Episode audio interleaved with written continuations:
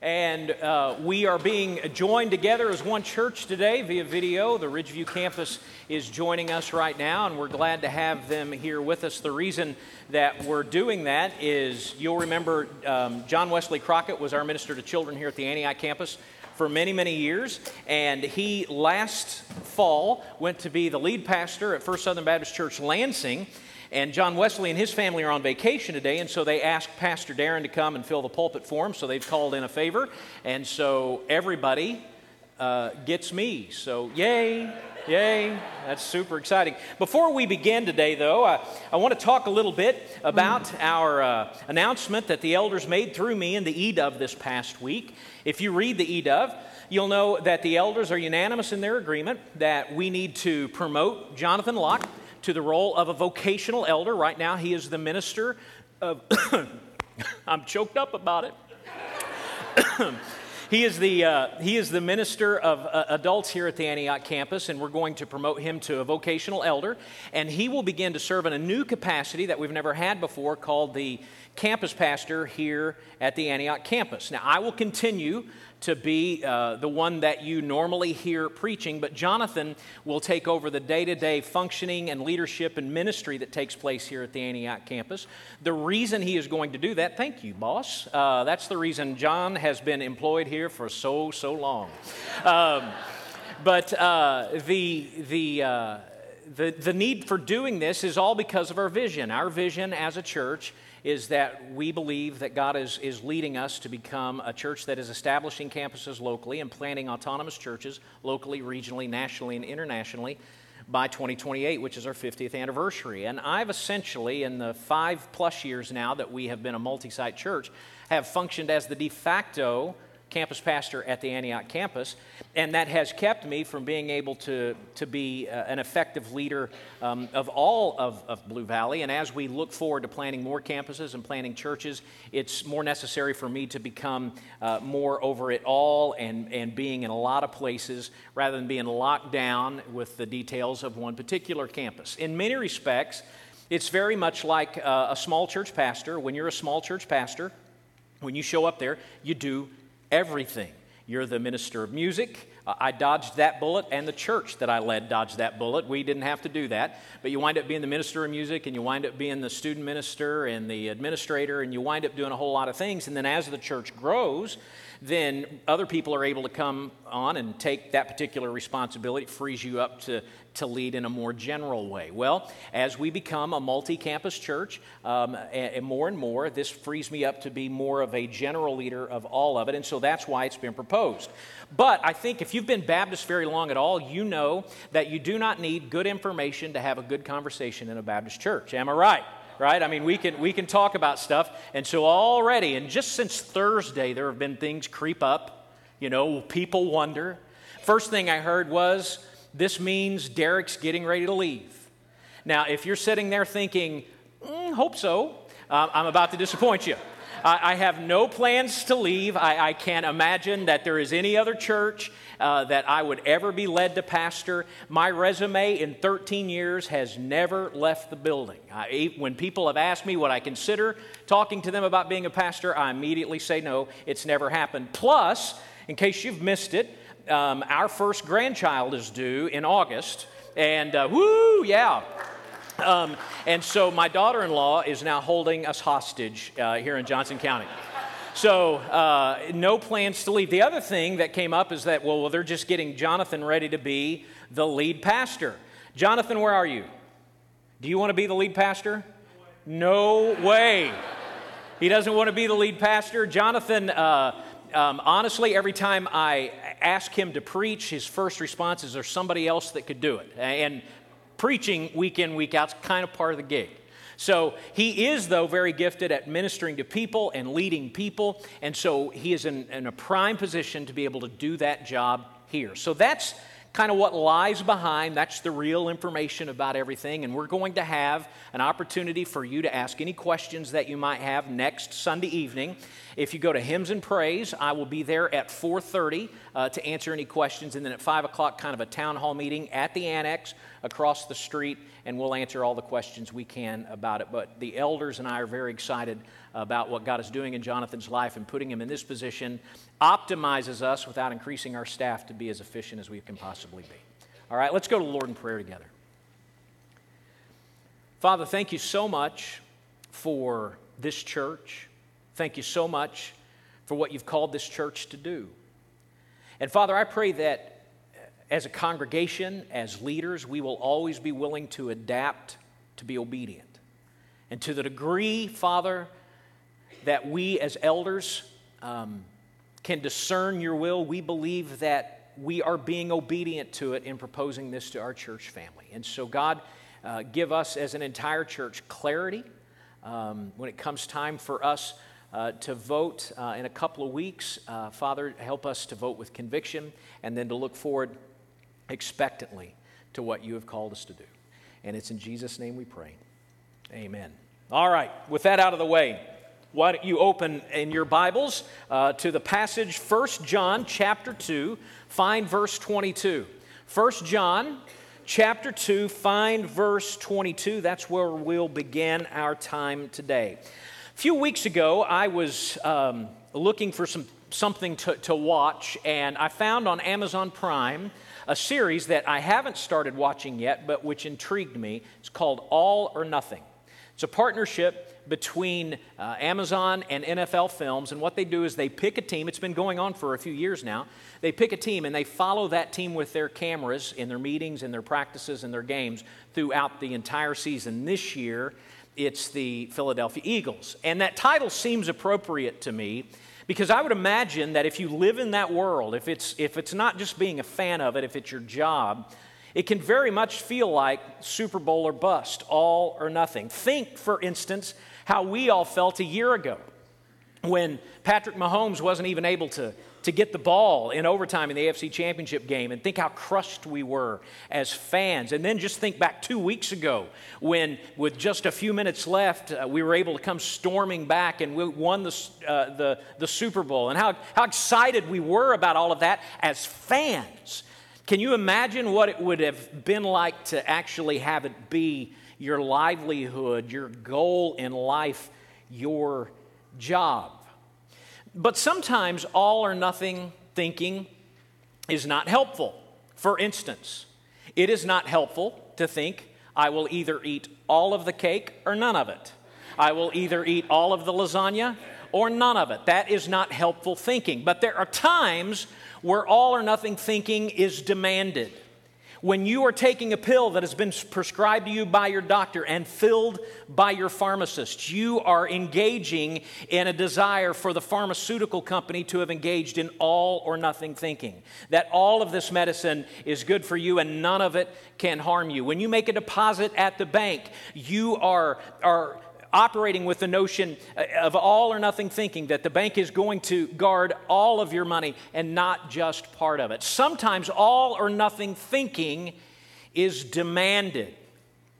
Gallup takes a poll regularly of American religious life, and they ask a simple yes or no question Do you believe in God? And 89% of Americans in the most recent poll said, Yes, indeed, I believe in God. And almost the same number indicated a relationship with that God because they said, Yes, I, on a regular basis, pray to that God. So the vast majority of Americans, almost nine out of 10, believe that there is a God and believe that they have some kind of a relationship with that God. But if you begin to take the question, down a little deeper and ask the question as the Pew Research Center asked the question Do you believe in the God of the Bible? In other words, do you believe in the God of the Bible who led the people of Israel, have a covenant with them through Abraham? When it came uh, to the first century, shrouded, robed himself in flesh, born in a manger, lived a perfect life, died an atoning death, rose again on the third day, ascended to the right hand of the Father. Do you believe in that God? It's essentially a coin flip a coin flip.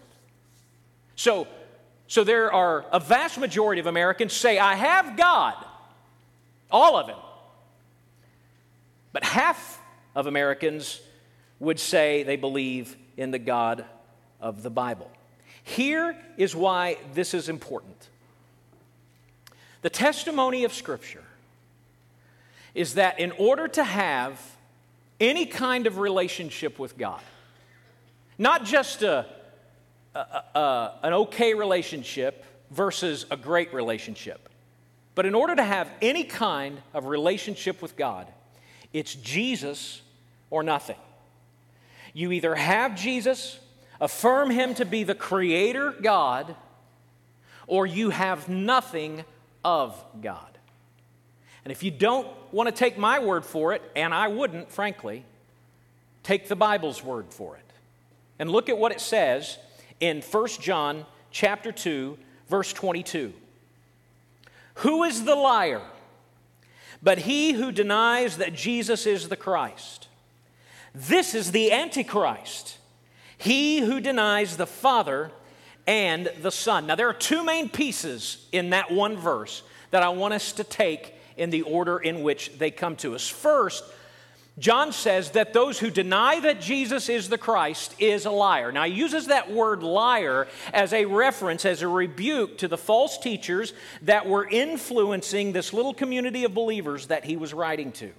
He is saying that they are lying to you about the person of Jesus and saying that he is not the Christ. Now, it's, it's it's, it's impossible, given the scant evidence that we have from 1 John, to know exactly what it was the false teachers were teaching. But it seems, based on our best educated guess, that these false teachers were essentially saying Jesus was a good man, Jesus was a moral man, but Jesus was not the Creator God robed in flesh. Now, does that sound familiar? It should sound familiar. That is very much what you hear when you ask the average person on the street who Jesus was. You will get the answer good man, moral man, great teacher. Was he God? Come on. That's crazy.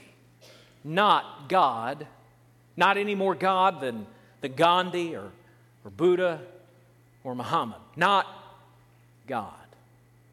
And yet, John says, that if you deny that Jesus is the Christ, this creator God, you don't have the Father at all. In other words, if you deny Christmas, you have no reason to have hope on Easter. Here's why that works. In order for us to be saved, in order for us to have our sin forgiven, there has to be someone worthy of bearing that sin. And the only person worthy of bearing that sin would be someone who had lived a perfect life. That perfect life could be exchanged in offering for all sin. And the only way that that perfect life could be received as an offering for all sin would be for that perfect offering to shed blood. Now, the only perfect being that has ever existed according to Christian scriptures is God Himself. So God would have to become flesh in order to shed His blood in order for us to be saved. If you deny Christmas, you cannot have Easter. This is the reason that John says anyone who teaches that Jesus is not the Christ, the Creator God, is a liar. Then he goes on to say this. He says that the one who would deny this is the Antichrist. The Antichrist. Now, Jonathan, when he preached this passage a couple of, or last week, uh, referenced briefly the, uh, the Antichrist. What is John saying? Is he saying that anybody who would come and say that, that Jesus is not the Christ is the Antichrist, the one that most, not all, but most conservative Christians look forward to as being the personification of evil at the end times and leads mankind in a final full rebellion against God? Is he saying that anyone that says that is that the Antichrist? No.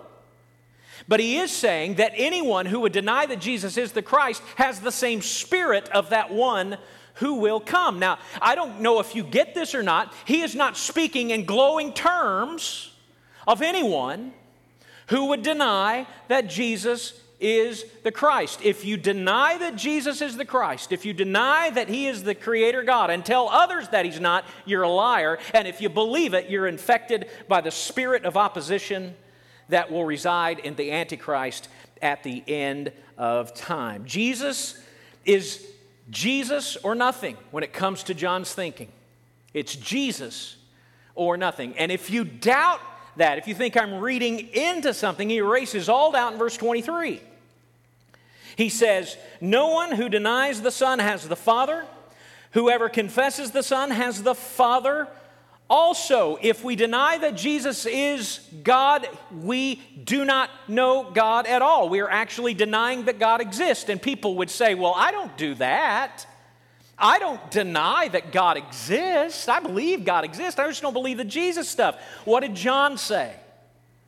John says that if you deny Jesus, you don't know God at all. And then conversely, he says, whoever confesses the Son has the Father. It's Jesus or nothing. Now read verse 24. Let what you have heard from the beginning abide in you.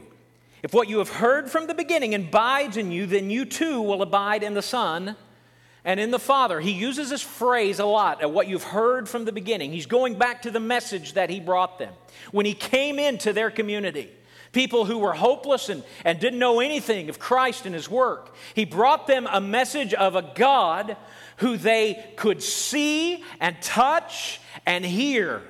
That which was from the beginning, that which we have seen with our eyes and heard with our ears and touched with our hands. That's how the book opens up. And he says, When I brought you that message, I brought you the message that Jesus is, in fact, God. And he's saying if you remain in that, if you hang on to that, if it directs your life, if it's the rudder that steers the ship of your life, then you abide in the Father and you abide in the Son also. In essence, again, beating it into the ground, John is saying without any hope of misunderstanding him that when it comes to knowing God, it is Jesus or it is nothing. And so now let's look at, at the summary of all of this, these two points of affirmations that John makes in these verses. What we've already said. Number one, those who deny Jesus is the Christ have nothing. Nothing of God nothing of Christianity, nothing of salvation, those who deny that Jesus is the Christ have nothing. Now, there is this conviction that is baked into the secular mind that says that all religions, at their essence, are essentially the same. And that affirmation is well intentioned. Because what a lot of secularists do is they look at the history of the world and they see all of the armed conflict and all of the killing and all of the hatred that has risen up in the name of religion. And they hope that by saying, look, folks, we really are, are really the same thing. The, the way it is is that we're all taking different paths to the same summit. In saying that, their, their, their hope, their wish, their desire is that we would all just get along. But to say that all religions are the same is imaginative and ignorant of the facts. There's a man named Stephen Prothero who's a professor of religion at Boston University, is a secularist. This is not a Christian apologist by any stretch of the imagination. He's written a book called God is Not One. And in it, he begins to show how all religions are not just distinct from one another, they're practically mutually exclusive. He has this scheme, which is very helpful to think about, really. As you begin to think about religion, he, he says you need to think about what's the fundamental problem, what is the goal, and what is the means to that goal. All right, so he has that scheme. What is the fundamental problem as that religion articulates it? What is the goal as that religion articulates it? And what is the means to that goal? Buddhism states that the fundamental problem of human existence is suffering. That the ultimate goal of human existence is this state of, of, of blissed nothingness called nirvana. And that the means to that goal is following prescribed chants and meditations of the Buddhist religion. Hinduism believes that the fundamental problem of human existence is this vicious, endless cycle of birth, death, and rebirth. And the goal is to break that endless cycle, and the means to breaking that goal are selfless good works. Islam believes that the fundamental problem of humanity is a, is a self sufficiency. That the goal of humanity needs to be submission to Allah, and the means to that goal are obeying the five pillars of Islam. Christianity believes that the fundamental problem of human existence is sin, that the goal is salvation, and the means to that goal is faith in Jesus Christ. Now, you tell me, in what possible way could we say that those religions are the same? Eh, they, are, they, are, they, they can't even agree on what the problem is, much less the solution. But it goes deeper than that. Eh, Buddhists essentially are atheists, they don't believe there is a God. Hindus believe that there are more gods than you can shake a stick at. Uh, Judaism and Christianity and Islam believe in one God. They are monotheistic, but Christianity affirms that Christ is that God, which is blasphemous to the other two. How could you possibly say that all religions have God? One of those is right by definition of that religion, and all the rest of them are wrong.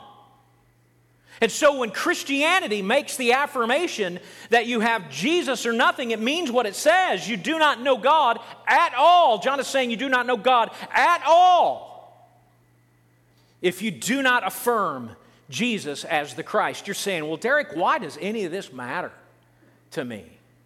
Why is, why is this something I need to hear? I'll tell you why it's something that we need to hear, and it's very, very personal. We have all known people that we love, children, brothers and sisters, moms and dads, aunts and uncles, who at one time in their life professed that Jesus is the Christ. They did that through baptism. They were baptized and they made a profession that I affirm that Jesus is the Christ and He is my Savior. But if you were to probe them now and to ask them now, what do you believe? They would say, Well, I, I, really don't know what I believe, but I sure don't believe that Jesus was the eternal God and the one way to salvation. And we begin to panic as people who love these folks. And we begin to say, Well, all they need, all they need is just the right book or, or, or the right church or the right friend. And, and then, and this is what we say, they'll remember what they really believe. And hear me. Jesus told a parable of the seed and the sower. It's recorded in multiple places in the New Testament. he talks about seed that is cast on the hard ground and the birds gobble it up. And he talked about seed that is sown in the shallow soil and it comes up, but the sun comes out and withers it and burns it. And then he talks about seed that is thrown into the thicket and the thistle and it begins to come up, but the, the thicket and the thistles begin to choke it out. And then he talked about the seed which landed in the fertile soil and it yielded an abundant harvest. And in that parable that Jesus taught, the only one who authentically shows that they are followers of Jesus is that last seed in soil that has the abundant harvest. All others either rejected it outright or looked good for a while and then withered away and had what? No life. So you are not helping your loved ones who are denying that Jesus is the Christ, the Creator God, and the only means of salvation when you say, well, maybe you can just reconnect with the faith of old. What you need to be praying for them and how you need to be talking to them is as people who need Jesus as Savior. But there are others and especially in a suburban environment like ours, they're with us. Who come because that's culture, who come because they don't want to make a spouse angry, who come because they want to keep peace at home until they go to college. But who say, I don't really believe all this stuff, I'm just biding my time. I tell you this, not because I'm angry at you, but because I would suggest to you, you would be better off to renounce your membership and affirm authentically who you are as a skeptic who doesn't believe, and then come here honestly to hear and explore the claims of Christ rather than pretending until you don't have to anymore. There's practical benefit to hearing this today. We need to come to the grips with the fact in our own lives and in the lives of those we love that those who deny Jesus is the Christ don't have a little bit of God or need more of God. They have nothing. They have nothing.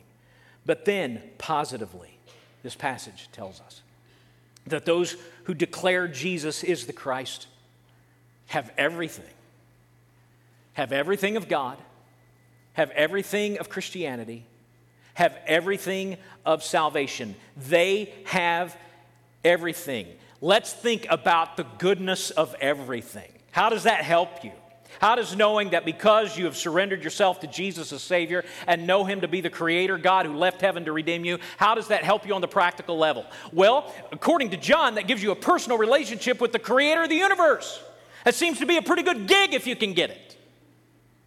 You have a personal relationship with the creator of the universe. He knows your name. You're on a first name basis with the one who spoke everything into being. That is good news. But there's more to it than that. The Westminster Shorter Catechism says that the chief end of man is to love God and enjoy Him forever. And so when you surrender yourself to Jesus as Savior, embrace the salvation He has given to you, surrender yourself to Him to follow Him all the days of your life, you have a connection made in your life that causes electricity, divine electricity, to flow through you because you've discovered the purpose for which you exist.